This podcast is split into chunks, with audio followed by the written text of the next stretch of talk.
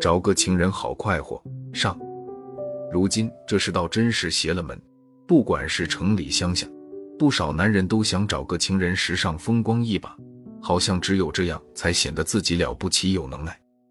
罗军也想找一个。罗军前几年不走正道，偷鸡摸狗的没少丢人现眼，以致把婚姻都耽误了。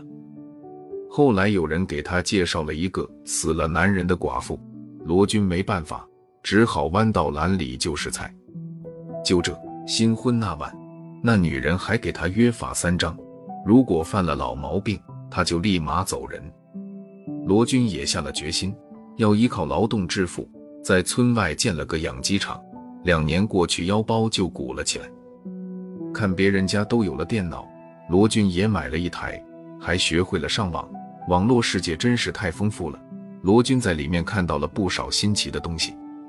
这天，罗军进入一位好友的空间里，这里真可谓是色香味俱全，几篇日志的标题就十分吸引人的眼球，没有婚外情的男人没有出息，有情人的男人活得潇洒，女人也想有情人，罗军看得血液沸腾。别人都找情人，我也要找一个。罗军将平时接触到的女人在大脑里过了一遍，最后将目标锁定在一个叫华翠翠的女人身上。华翠翠的老公常年在外打工，一个儿子在镇里上学，星期六才回来住一晚上，其他时间只有华翠翠一人在家。女人如果没有家庭负担，没有小孩拖累，清清爽爽一个人，那模样就显得年轻了十几岁。华翠翠就是这样，虽然时年三十五岁，看上去不过二十多，每次与她迎面而过，她身上散发出的好闻气息总会让罗军暗咽一口口水，心里羡慕不已。瞧人家的老婆多水灵，像个熟透的桃，多美呀！我咋就弄了个寡妇婆娘呢？要是我能和她，罗军虽然打定了主意，可华翠翠愿不愿意做他的情人，他心里一点点儿也没有。要想得到自己心仪已久的女人，必须做出些什么事情，让她对自己产生感激心理，这样才有可能把这个女人搞到手。做什么事情呢？罗军一时想不出。罗军又进了一位 Q Q 好友的空间，突然一篇日志让他两眼一亮，顿时来了灵感。这篇日志的标题是预防地震有妙招，介绍了一个预防地震的办法，在住房中挂起一块吸铁石，让吸铁石吸附一块铁，然后在吸铁石下面的地上摆放一个能发出响亮声音的铁桶或脸盆。地震到来之前，吸铁石会失去磁性，上面的铁块正好落在下面的物体上，哐啷一声就会向主人报警。这时候离地震到来约有十分钟，有这十分钟就可以带上钞票金银和孩子跑出家门，免遭劫难。这两年世界各地都闹地震，人们一听地震就谈震色变，会不会在自己家乡闹地震，这是谁也说不准的事。不少人为此忧心忡忡。大伙听说罗军发明了一个能预测地震的装置，纷纷跑来看稀罕。罗军神秘兮兮地告诉大家，说这个装置是他苦心琢磨了大半年才研究出来的，到地震时候一定能救大家的命。看他说的这么玄乎，大伙都将信将疑。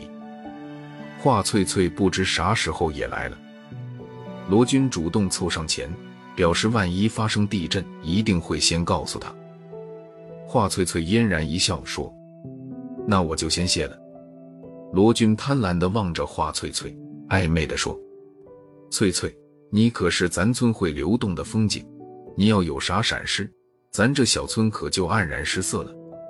华翠翠听出了话里的意思，嗔怪地骂一声，狗嘴里吐不出象牙，然后转身走了。望着华翠翠远去的俏丽身姿，罗军暗暗发誓一定要把她搞到手。第二天午夜，家家户户大人小孩都沉浸在睡梦之中。罗军手持木棍和脸盆从家中跑出来，咣咣咣的边敲边惊慌失措的高声叫喊。不好了，要地震了，要地震了。罗军的叫声在寂静的夜里显得非常凄凉，家家户户先后亮起灯光，小村顷刻间忽而唤女的乱作一团，好像到了世界末日。罗军来到华翠翠的院门外，别人家都炸了窝，唯独他家静悄悄的。罗军有些奇怪，丢下手中木棍脸盆，翻墙跳进华翠翠院中，对着窗子连声喊：翠翠翠翠。